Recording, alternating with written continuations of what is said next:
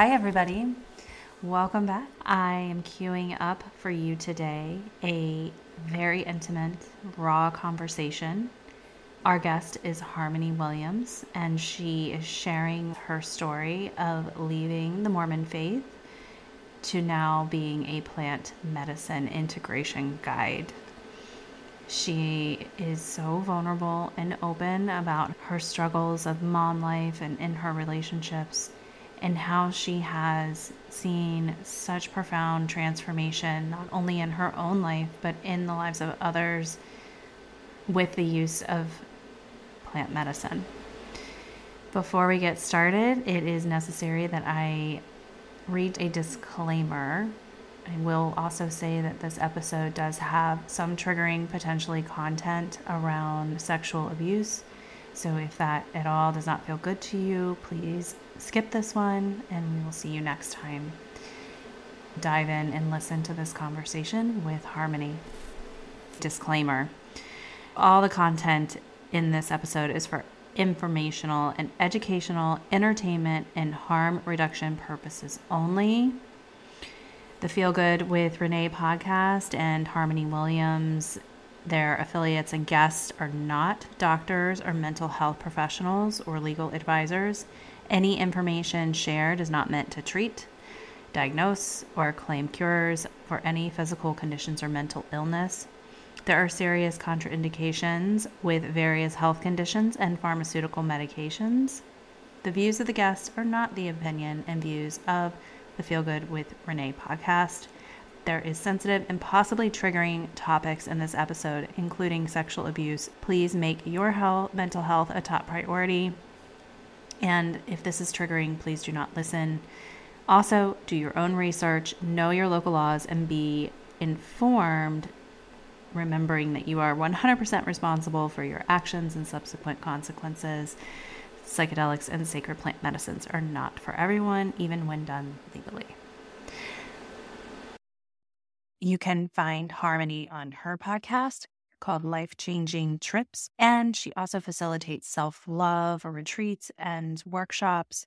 And all of that information can be found her Instagram at Life Changing Trips or at Harmony Williams on Facebook. I'm so grateful that she shares so openly about her background and the transformational path that her life has taken. Enjoy, and I will see you next time. Welcome, Harmony. I'm so grateful that you could set aside some time to speak to me today and to share your voice with the audience and the listener.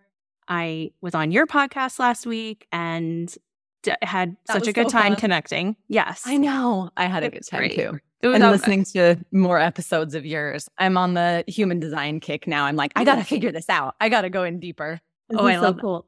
It is. It's really cool. Yeah. So your podcast is called Life Changing Trips, right? Yes. Yeah. Such a juicy title. I love that. Mm-hmm. And I, you probably have come across or if you haven't you know that i have a episode with my own experience about microdosing psilocybin and when i saw the topic that you speak about and i felt a resonance with that. I felt aligned with that in my own personal experience. And I was just so curious to get to know you better and to hear how you came into this being a passion of yours and helping people with this information and letting them know. So, would you mind starting off by giving us, yeah, giving us the background? How did you come to be hosting this podcast? What was that journey like for you? Oh man. Okay, I'm too. So I was raised Mormon, so the Church of Jesus Christ of Latter day Saints. And I did all the things in that, got married. I was very strong in faith, very into it, and followed those rules, repented if I didn't follow the rules. And let's see, had a faith transition a few years ago.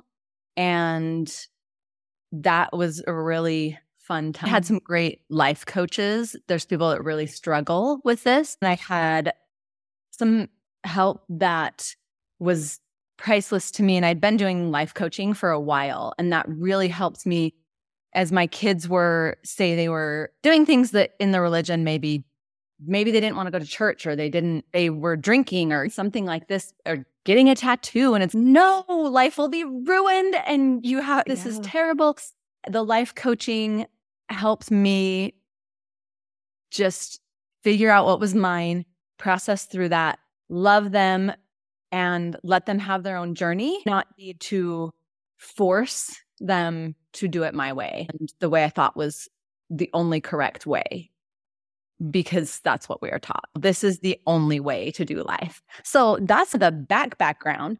I see. So yeah, this, that's powerful. Oh, this yeah. transition is happening, and it.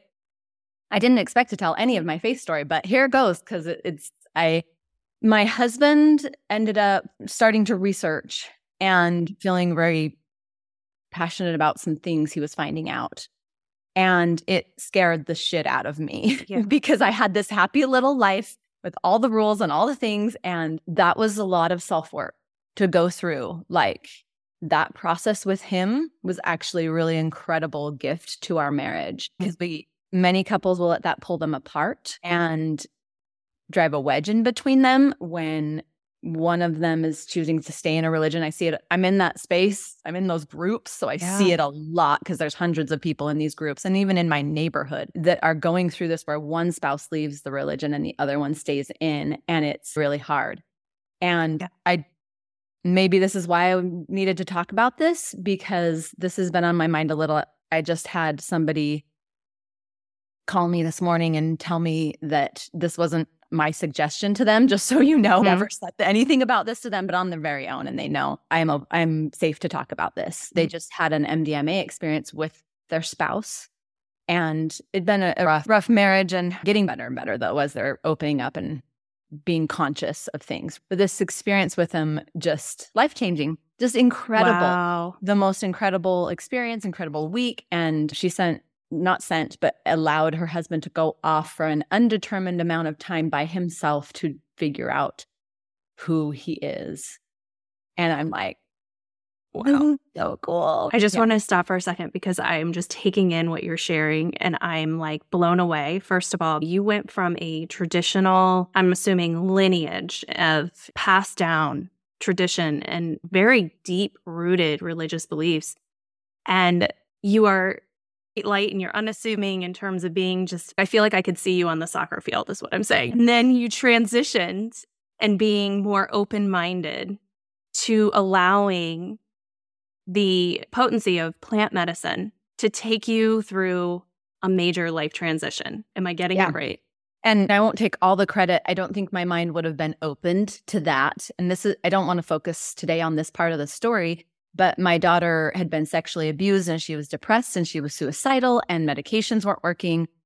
Therapy was okay.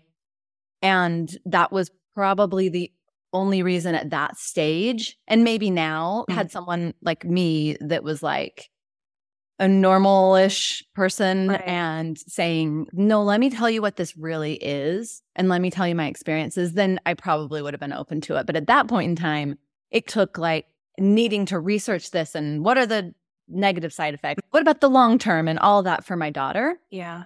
Because it was a possibility, and they're doing the research now on it for depression, for PTSD, for all these different smoking cessation. But I, I do want to finish the MDMA story. Please. And, um, just really fast for guests because sometimes we throw out these things and I know what they were three years ago or what even four years ago, but I'm just throwing them out willy nilly. and the MA is like the clinical pure version of Molly or ecstasy. And ecstasy more denotes a partying thing that might be laced with other things. And they were, before everything got shut down, using this in couples therapy. Now, the clinical trials that they're doing, and there's one in Las Vegas right now that people can look for, is for PTSD. And they are finding incredible results for PTSD with MDMA. It is something that you don't want to just be thrown around. It is chemically addictive, whereas mushrooms and psilocybin and LSD are not chemically addictive. It was last time I looked, it was like a month away of being FDA approved for this clinical therapy, right? Mm-hmm. Okay. then this other couple, they were mixed faith marriage. One had left, one hadn't. The wife was like, I have so much resentment. They were just staying together for the kids, really. I have so much resentment for him. He ruined my life. This was my plan. We were going to heaven together. We were married in the temple, and now it's ruined. That, like, he's ruined my eternal salvation, right? Mm. So she was holding so much resentment towards him. And they did an MDMA experience together, and she said, I felt that resentment leave my body. Like I just threw it out the window. And I was like, she was able to open up and drop her defenses and just see him and see this journey he's been on and his heart. And I think even in my religion, there's this bigger picture we don't understand.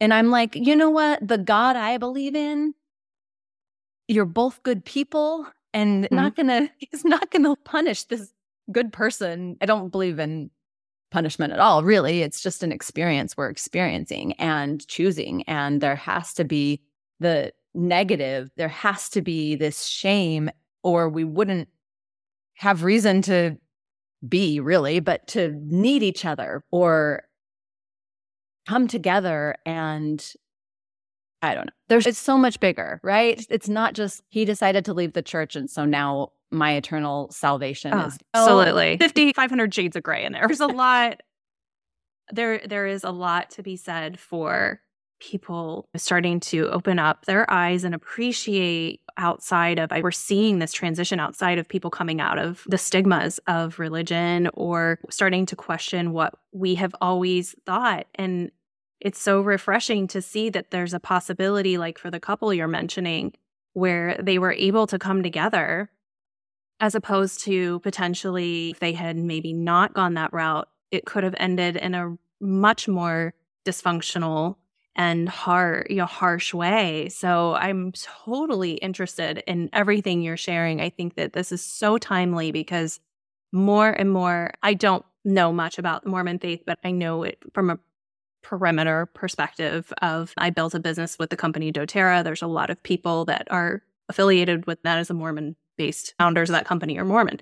So I I've been to Salt Lake City many times. I'm totally a and I've always been fascinated actually by the Mormon faith in particular because of so many reasons. And it's such beautiful and nice people and just welcoming people, but I don't know the inside and the inner workings. And so thank you for sharing a little bit about that and a little bit about the possibilities that you're seeing from your very unique perspective of being in that faith and now transitioning into this this passion of sharing plant medicine with people. Yeah. And yeah.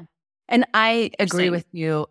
Wonderful people they they're wonderful people and i always Absolutely. knew that there are good people inside the church there are good people outside the church like i knew that and i think that most everybody it's just where they're at right everyone's trying to do better usually and they don't know any better if they're not but most everyone in there is just trying to do the very best that they can right trying to be good parents they're trying to be yeah. good people and i love them and i love the faith and i had a great childhood and upbringing. And there's so many beautiful things that are in all religions, really. There are a lot of, at its core, people, the reason why they're created, I think, is this beautiful seed. And sometimes there's a lot of things that get skewed in the process as it grows and builds. But I think thanks for letting me talk about that a little bit. And I am open to other questions about it.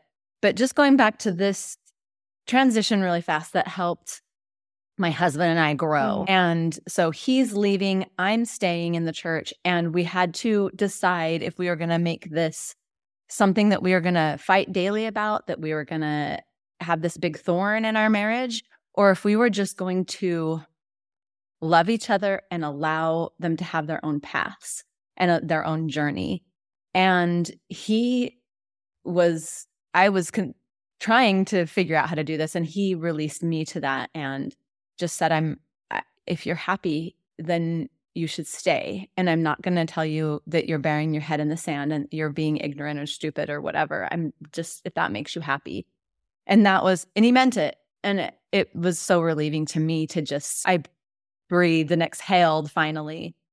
And it didn't mean we didn't talk about issues and we didn't. And that is actually something I loved because he was very closed off about a lot of things. And we started talking about these Mm. deep issues. And I was like, this is incredible. Let's keep talking. So I, because I was so starving for that emotional connection with him, I didn't care if it was talking about Joseph Smith's wives, if it was talking about whatever. I was just like, let's dig into this. Let's talk. And I think that opened me up to actually looking instead of keeping blinders on and saying, that's just a lie or whatever, but let's actually look. The I exhaled for a minute and then I was like, oh shit, I really got to look and see. I've seen enough that there's some questions in my mind I want answered. And I really have to do this myself. I have to figure out all on my own. And I really kept praying and meditating and staying close to my connection with my higher power. And it was a really incredible. But th- I think one of the bigger things in that story too is me releasing him from needing to save him from ha- him him leaving the church or not and trying to hang on to that control. Mm-hmm. And just it came i'm trying to find the right word because i have some spiritual words and some non-spiritual words but it, it came as like a wave of truth over my body that he is and it was after a prayer meditation but he is on his perfect path and he is supposed to leave the church.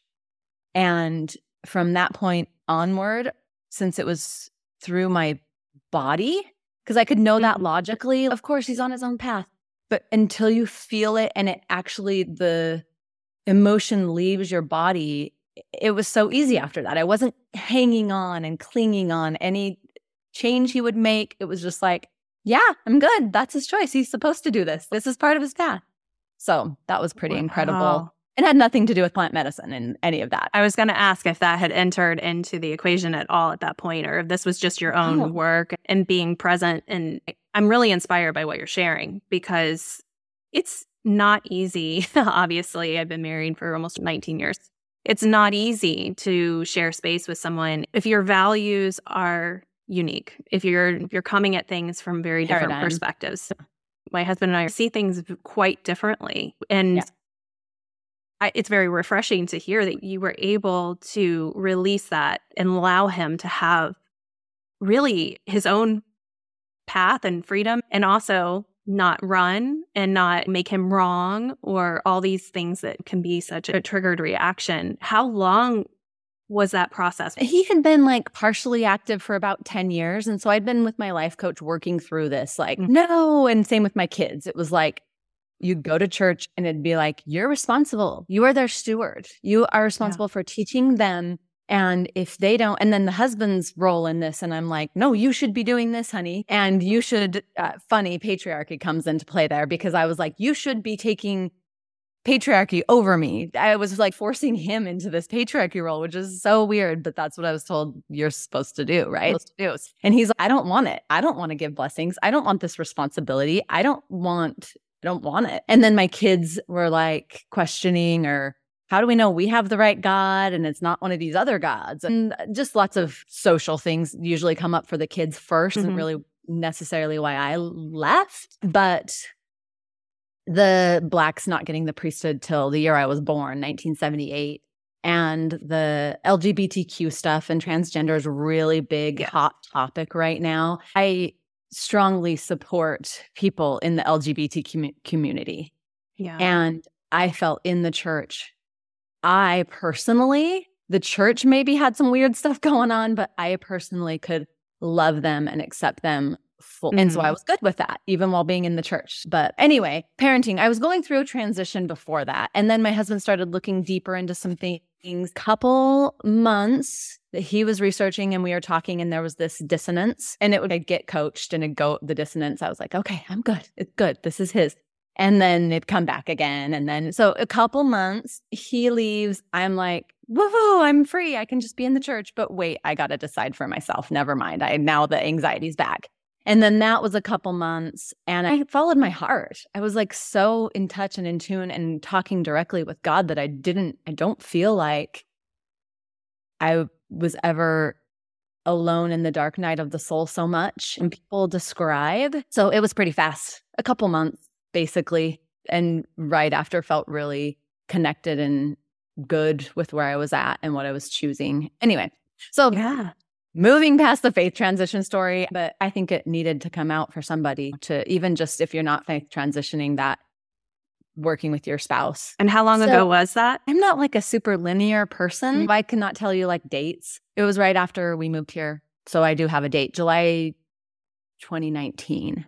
Okay. So a few Yeah. years. So fairly fresh. And last how, time I went to church was like it closed for COVID in March of 2020. And that was probably the last time I went to church. So you had a question. I was just going to say, like, how has your life transformed since? What was that transition like?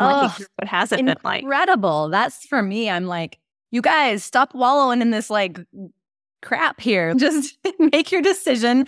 Talk to God, whichever way it is, stay or go. It doesn't matter. Like people who are in this faith crisis, right? This is tried. I don't tell it to people like that. I don't uh, diminish their what they're going through and how hard it is when your whole life is being torn apart.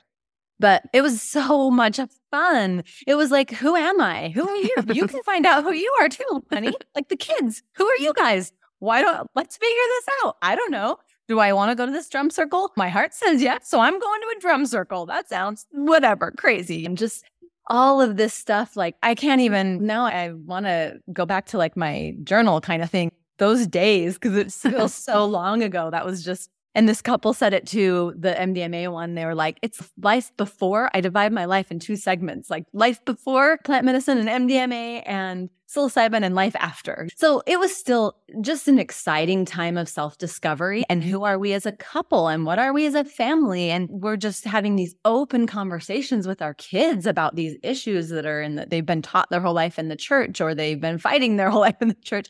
And just like laughing and playing music and everybody in our family is just dancing. We're the oh, teenager year old and we're just being silly and we're sitting around. I was like, I did not know that when I opened myself up to love myself and then I let that expand out to my family and just I'm I love you.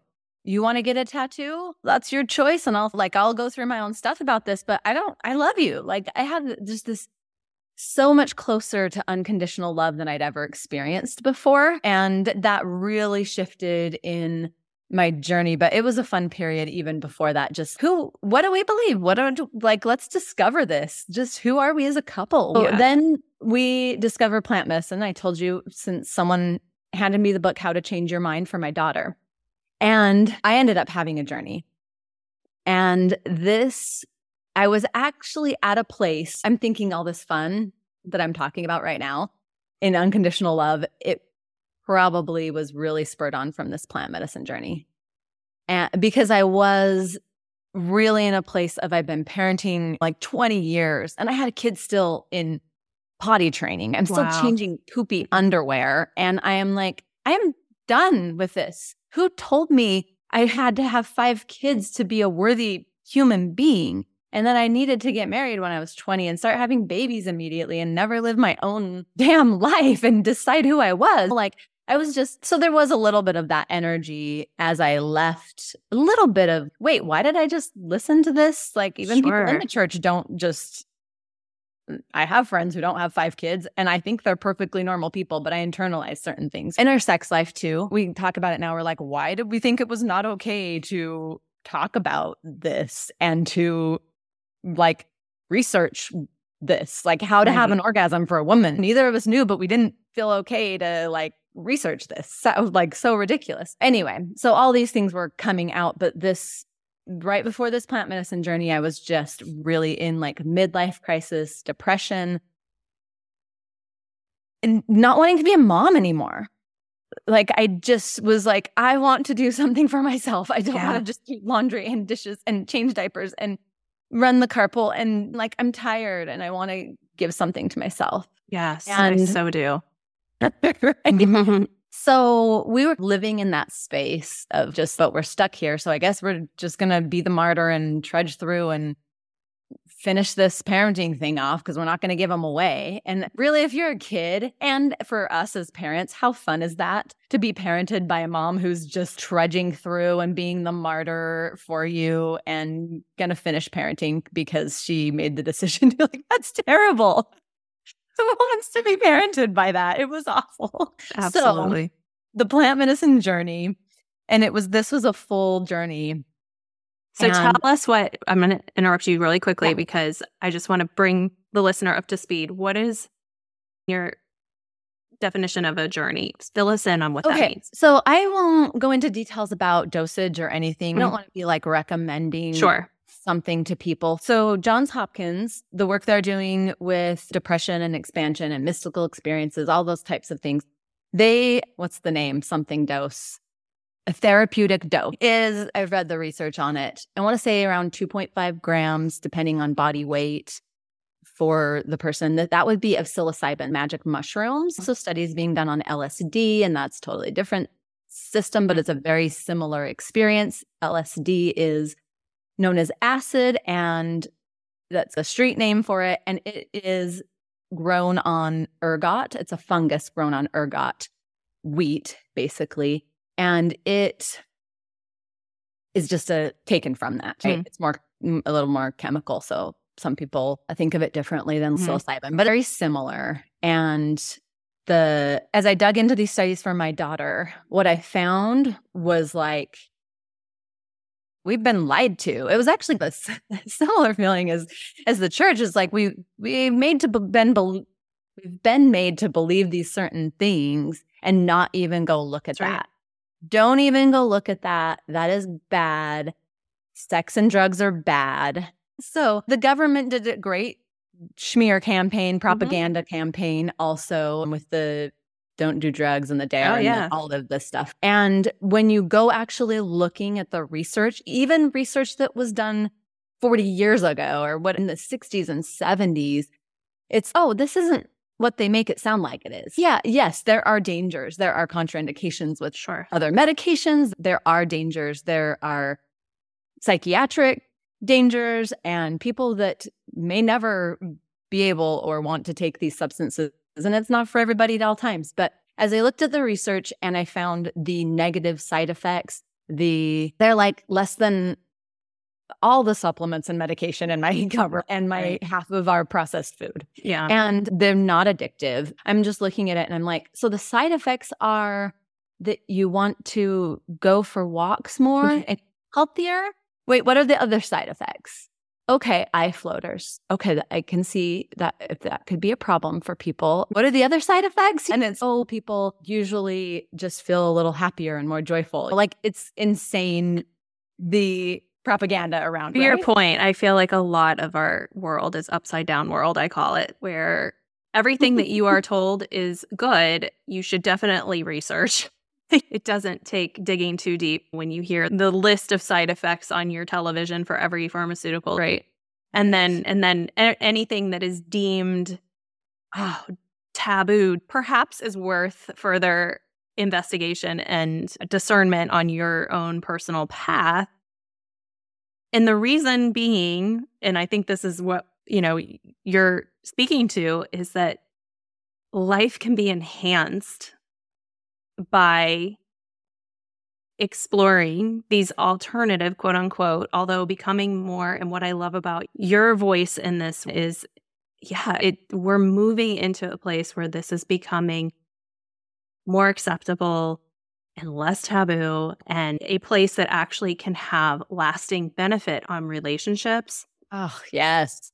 on your mental well-being because you were Mhm. saying I relate to this. You go through the motions, you do all the day in day out monotonous chores that go along with the role of most mothers or being in charge of domestic responsibilities. Right.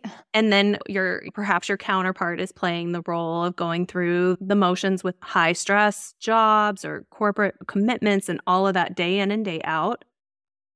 And so uh, sparking joy and bringing joy back into our life like why shouldn't we look at that deeper or explore that option because this is it it's not we're not going to get to some magical destination in life and all of a sudden it's going to be rainbows and butterflies it's actually everyday life that can be enhanced i'm getting from what you were saying about your story of being a mom and having oh my gosh i can't imagine five children and just all that requires all that you Oh. have to show up and are called forth to to handle Yeah. So I'm, I'm loving this because I'm, first of all, totally get it, totally feel where you're coming from with that. But tell us about like that joy that this has brought into your life and how that has enhanced your your relationship with yourself, your relationship with other people as a mom. I, I want to know. Tell me. Yes. Yes. That is the biggest thing. So, in that first experience, I experienced my loved ones' souls. So, all my children, my husband, I, it's so hard to explain, but I felt who they were and their essence of their being.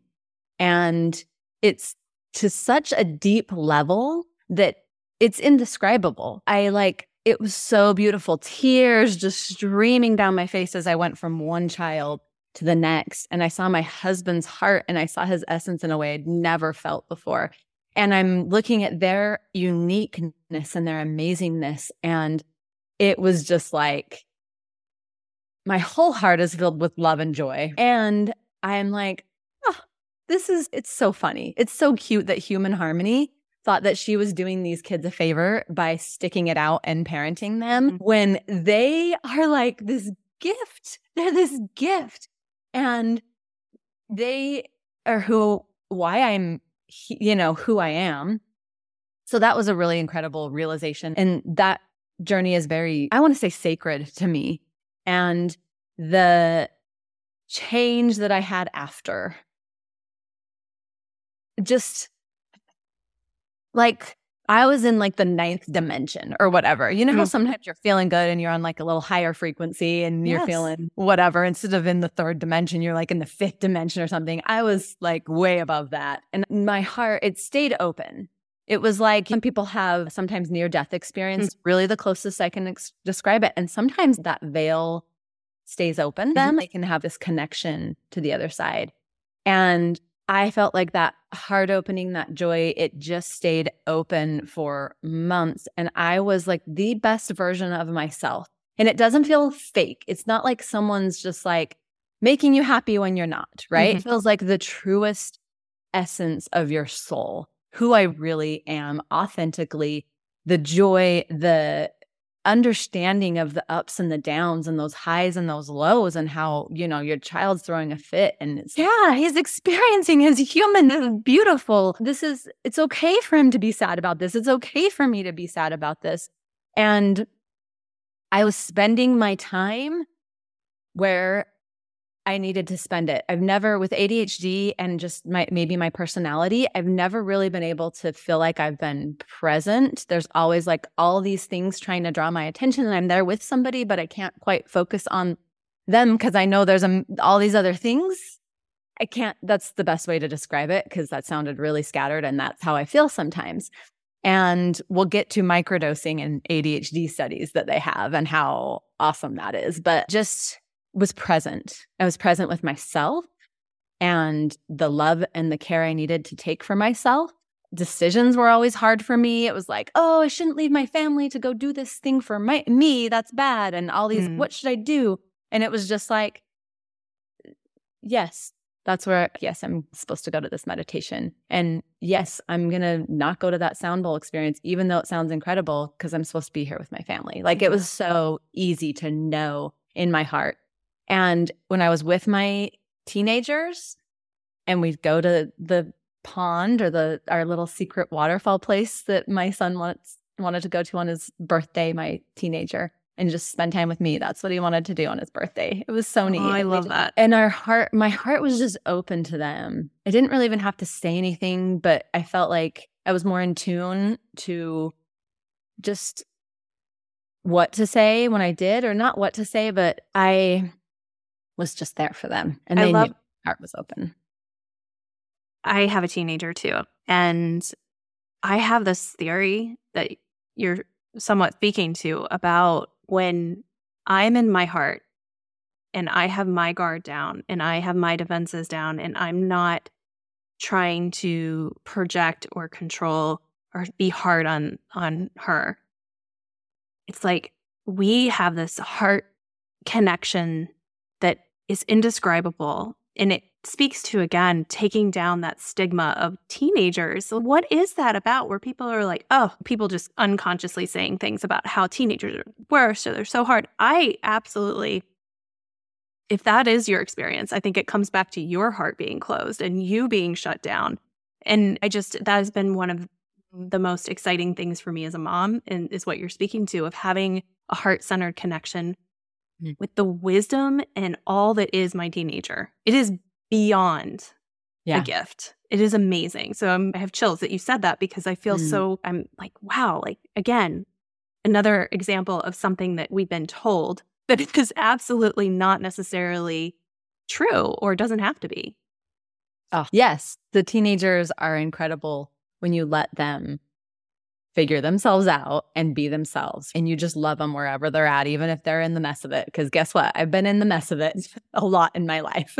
Absolutely. you need to love yourself through that and love them through that. And like you said, such a good point in all of this. Anytime with the life coaching, what it taught me is anytime I'm looking at someone else and thinking they need to change something or they're not showing up for me or whatever, my husband's not spending enough time with me. Am I spending enough time doing the things I love with mm. me? Or my kid's not cleaning enough, right? Then it's, oh, am I clean doing my chores enough? No, not really. That's why I'm frustrated at his thing. And I've had some deeper experiences with that, but I won't go into it too much. But on a microdose, releasing some resentment against my son that I've been working through and working through on, I do the Byron Katie work you're familiar with that. And logically, I can get there sometimes, but that deep feeling it and releasing the emotion. So, can I ask what specific plant medicine was that initial journey on where you felt was so transformational? Was that psilocybin? That was psilocybin. Okay. Yeah. Yeah. And is that, have you experimented with any other plant medicine or is that kind of your preference? A little bit. Yeah, a little bit, but the magic mushroom psilocybin, if people don't know, that's what that is. That's mostly it. And just a little like nerdy info, or if people are interested, the psilocybin journeys are about four to six hours. Yeah. LSD journeys, although I said they're similar in feeling, I actually haven't done a full LSD experience, just microdosed it. But from what I have read and heard from other people, but it's in hours.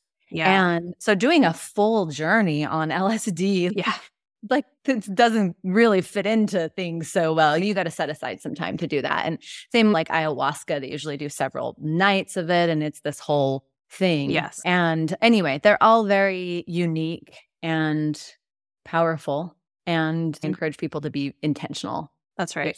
Just very intentional when they're using any of those things. Yeah. I had a few LSD journeys that when I was really young. I don't mm-hmm. know, again, that were definitely not intentional. And I have a little bit of hesitation to try any that that particular medicine, just again, from my own history of it. But I yeah. As I've spoke to before, that the microdosing of the psilocybin for me personally and being I'm somewhat I am a sensitive person. So for me that feels so again aligned and it's not a journey where maybe you're going as deep but it certainly is helping me in my everyday mm-hmm. life yeah. so much. Yeah. And you were going to speak to that the microdosing can you? Yes. Yeah the microdosing has helped anywhere from and i've heard of other people microdosing mdma also for one guy said he did that for a hard conversation with his mom where he just wanted his defenses to be down and his heart to be open which i was fascinated. I'd never heard of that. But microdosing for me it does i've had those experiences where i'm able to release resentment and process through something and improve those relationships because it helps drop your ego and that when I talk about defensiveness, that's what I'm talking about. Like my ego wanting to come up and be like, no, I'm not. You're wrong. I'm right. Whatever. But the just the day to day. So I'll give you my first microdosing experience. I took it, I forgot that I took this little capsule and I got to five or six o'clock and it just been a normal day work, kids, laundry. I was doing the dishes. I'm putting dishes in and I'm just thinking, oh my gosh, like, I have dishes and a dishwasher in this beautiful home. This is incredible. I'm just doing dishes. Like, what an incredible life I have. Today has been such a really good day, just a really good day. And I was like, what happened today to make it a really good day? And I was looking for a thing that happened, Mhm. right? Did a friend come over and bring me flowers or go to lunch with it? No, I didn't go to lunch with anybody. Or I was trying to find this thing and I was like, nothing out of the ordinary, just a boring old day that.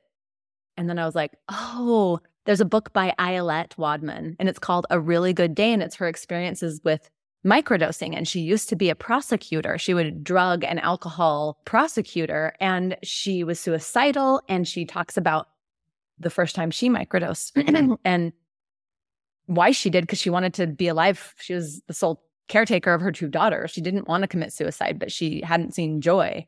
And she she does that. So when I said those words to myself, I just had a really good day. I was like, "Oh, I took that little capsule." And what I describe it as is caffeine for the soul. It's actually less Mm. addictive than caffeine. Mhm. So cannabis isn't chemically addictive, but it- is hab- pretty habit forming. They've actually found magic mushrooms or psilocybin microdosing to be non-habit forming. It's not something that people are using and it's okay to use long term your resistance goes up but you have to so you do a protocol and take little breaks but not habit forming I love what you said about, and it came to me when you were talking about doing the dishes and just having that being in the moment. And I feel like for me, it's like that. It was like, yes, like that appreciation amplifier, mm. appreciation for what is, and just being in the moment of what is, mm-hmm. and not wanting to escape or run. It, it allows you to just appreciate with your heart, like you said, yes caffeine for the soul. That is exactly Right? the perfect way Yeah. to yeah put it, i take in my experience. than, i take less than 70 milligrams of caffeine once one to two times per week so i'm very intentional with my caffeine. what I put into my body, right?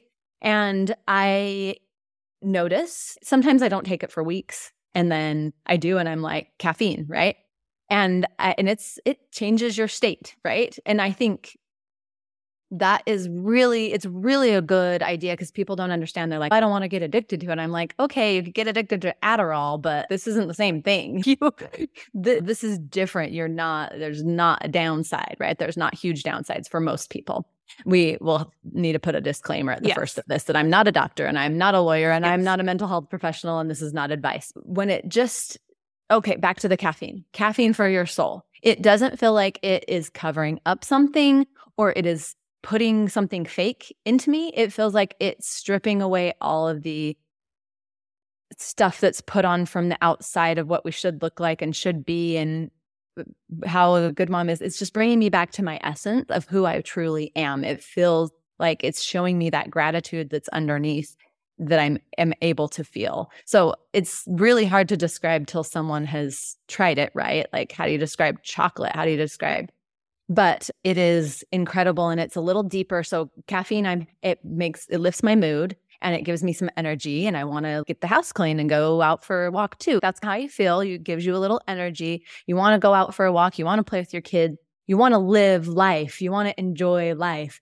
And but it, the joy to me feels a little more. The caffeine's a little happy, and this feels like a depth of joy to me. Mm. The, a deeper feeling of gratitude and joy and appreciation for life. I feel like this is all it's reaffirming. It's so fascinating. I just love that you are in this space and talking about this because it takes a certain amount of courage, right? Oh, To- gee, to- it took me a minute. Yeah, it takes a certain amount of courage. And I just have such respect for using your voice in an authentic, this is it, take it or leave it way. So thank you for sharing uh, from Oh. honestly and about your background and all of that. I don't take lightly because I realize there is a lifetime of experiences and programming that you really you decided to go a different way with and that is that takes a lot of bravery and thank you for sharing that but yeah tell us anything else that you feel like you want to really hit home on So, one thing that came up is while you were talking there is that you this allows you to see what's possible to see a glimpse into who you truly are and how it feels to live authentically. I didn't know that. I couldn't even see this. You can't, you don't know what you don't know. You mm-hmm. can't see those possibilities if you've never experienced or felt it before. So it allowed me to see a glimpse of what is possible and how it's possible to live and how it's possible to be around others when my kids are having a hard time or struggle or fighting with me. I can be a different way around them how I can be around my spouse completely differently and show up in a different way that allows him to be different. So he doesn't have to do any work. He doesn't have to go to a therapist. He doesn't have to take plant medicine.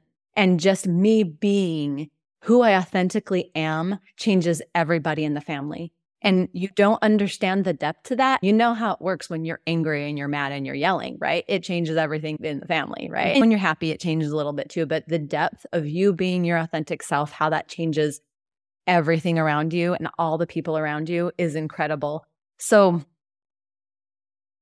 the point that I was going to make with this is that it gives you a glimpse into what's possible and how it's possible to live. And then you don't need the medicine.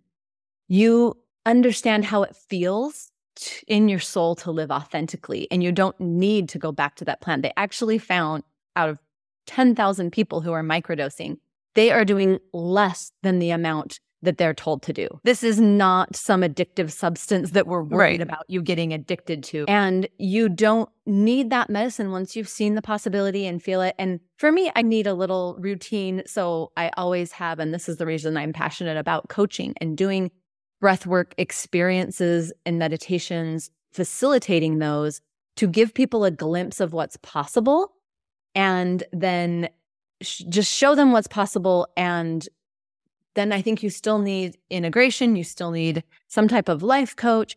And sometimes I'm like, I'm good for a couple months. Again, mm-hmm. I think, like, whoa, I need a little brush up here. I need to remember again. Usually I go to a retreat or I go to an energy worker or I go to meditation by myself before I really even think to go to plant medicine. There's, it's a big commitment. That's not yeah. most people, and there's exceptions like just like jumping to that. And some people can be like, I want this to fix me. I want this to fix me. But it's not the norm, I think, from what I've seen and experienced. I think that, yeah, I think that's beautiful because it's like,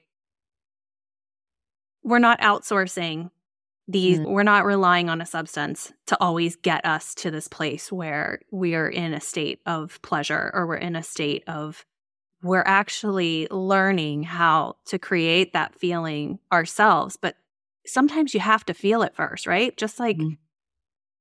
muscle memory or when you start taking yoga at first, it's so awkward and you're looking all around and you're not at all like in your body yet because you have all sorts of fears or you're looking at what everybody else is doing or you don't know if you're going to get it right. And then once you have a yoga practice, you can close your eyes and just be present and just flow with what's coming through in the moment and you don't need necessarily mm. the instructor at the front of the room. That's what you're saying in terms of yeah.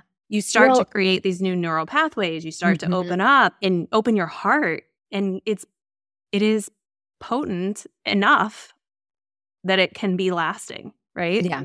Yeah, that's life. You're going to have yes. ups and downs and having tools to help you when you're in that downs so that and a new higher norm. So you're like mm-hmm. highest here and then you used to go down here or whatever I think it's good to have lots of different tools. That's why I'm doing my podcast is to show people there are alternative things to taking pharmaceuticals and there are lots of alternative ways that you can keep and get yourself back aligned. So wrapping that up and then into this microdosing thought I had while you were talking there.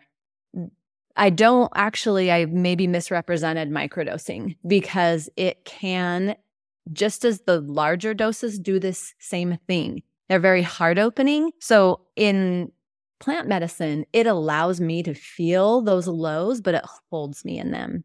And I know this is part of the hmm. experience and it's going to be okay. This is, it's okay. And I also feel those heights of joy and overflowing love and gratitude and compassion for myself and others. So with microdosing, one thing to be careful of is that it can heighten those things. And that's the beauty of plant medicine is it will bring those things up that you're struggling with. So people use it to heal from trauma, right? And they're like, oh, I cried the whole time. That was so hard and so mm-hmm. terrible. It brought up all of my trauma and my pains.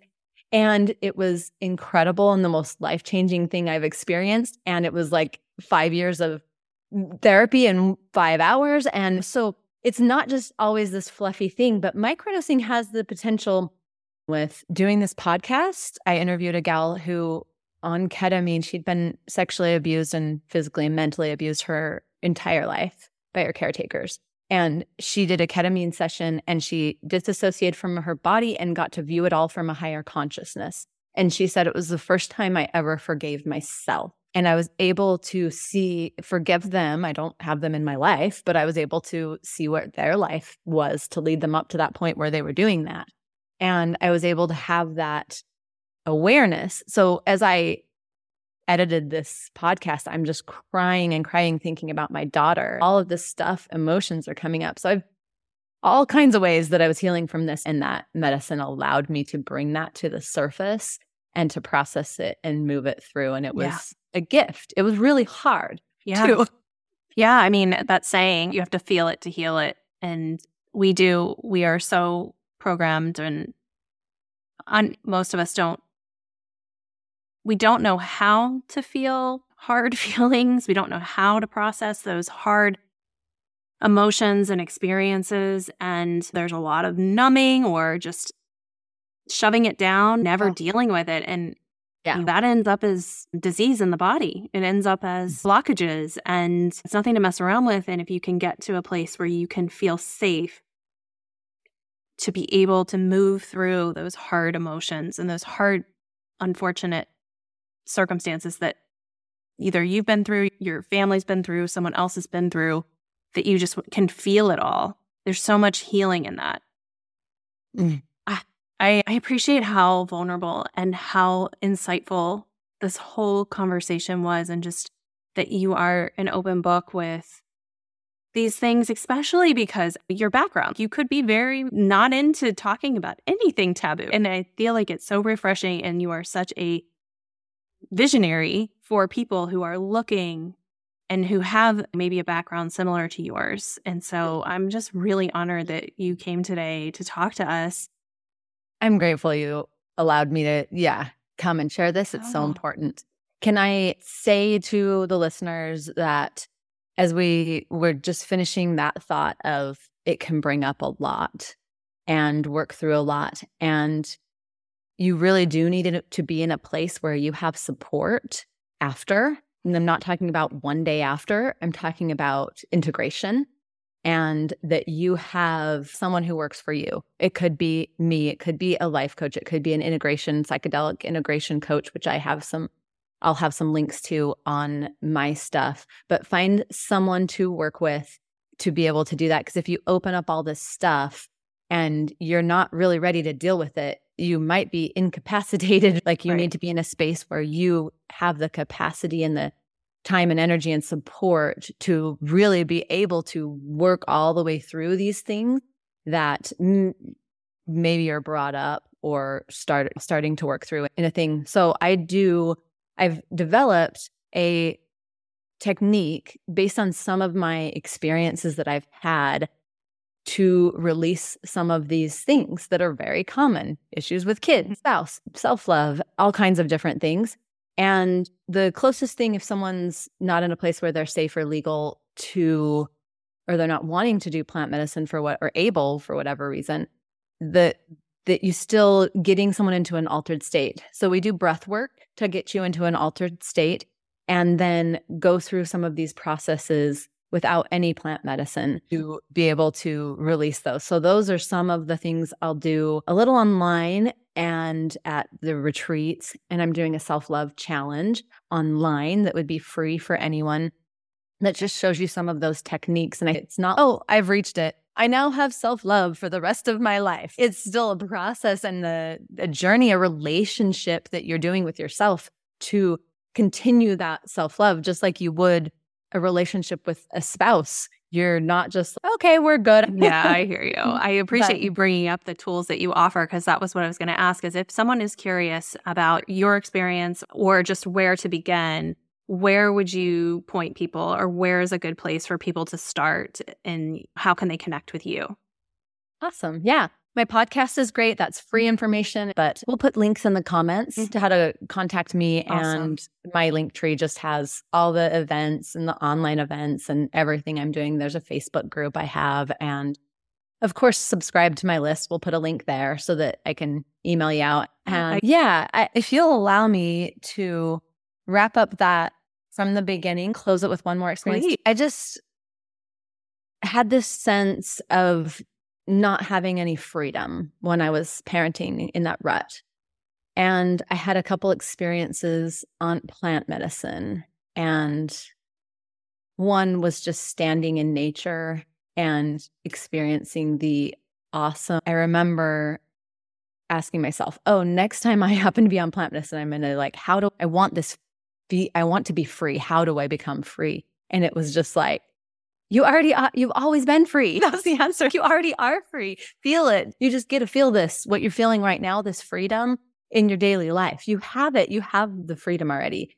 And so on one of them, I was with a group of people and they were all going to be by a campfire. And I was like, I was having, like, I don't want to be over by you guys. Like, I need, I'm doing my own thing. So I was doing my own thing, talking to the trees and meditating and feeling all the feelings. And then I was like, I just want to run. I know I should go back over to that campfire, but I'm just going to get on my bike and I'm going to ride as fast as I can. And it was like running away from life. So I wanted to, I just was like, I just want to leave all my responsibilities behind. I don't want to be a parent anymore. I'm just going to leave everything behind and just go be myself and be free. And so I start riding my bike as fast as I could and it felt exhilarating and fun. And I was like, I'm just going to keep riding for ever. and then I get to the end of this lane like 10 seconds later, not even kidding, but it felt like a lifetime. And I was like, huh,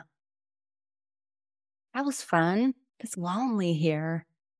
Miss everybody. And in my mind, I was running away from my family too and my responsibilities. And I was like, and I miss my kids and I miss my husband. And I was like, oh, I really like my life. I think I want to choose that life. And so it was this profound experience that was like, if not a lifetime, like, or 10 years, like I had left my family and children and finally had this realization that it was better before that. I'm seeing this movie or a book, right? It was 10 seconds, but right. I felt it as if it was years of knowledge and wisdom that no, I really want to be where I'm at.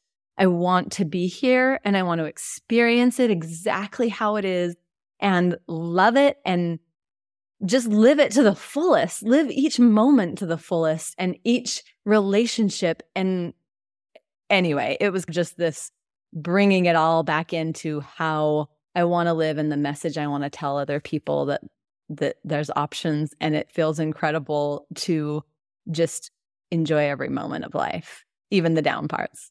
That is so beautiful and profound. And I think a beautiful way to end this conversation, this deeply inspiring and insightful conversation about possibility and self connection and being available to more depth in our relationships and with ourselves. And I've loved every second of it. Thank you for being here. Thank you for sharing so openly and honestly. You are a gift. I appreciate you, Harmony. Thank you. Thank you. Thank you for listening to this episode. If you enjoyed it and you'd like to help support the podcast, please share it with others, post on social media, or leave a rating and review. It would mean the world to me. To catch all the latest from me, you can follow me over on Instagram at Feel Good with Renee. Thanks again, and I will see you next time.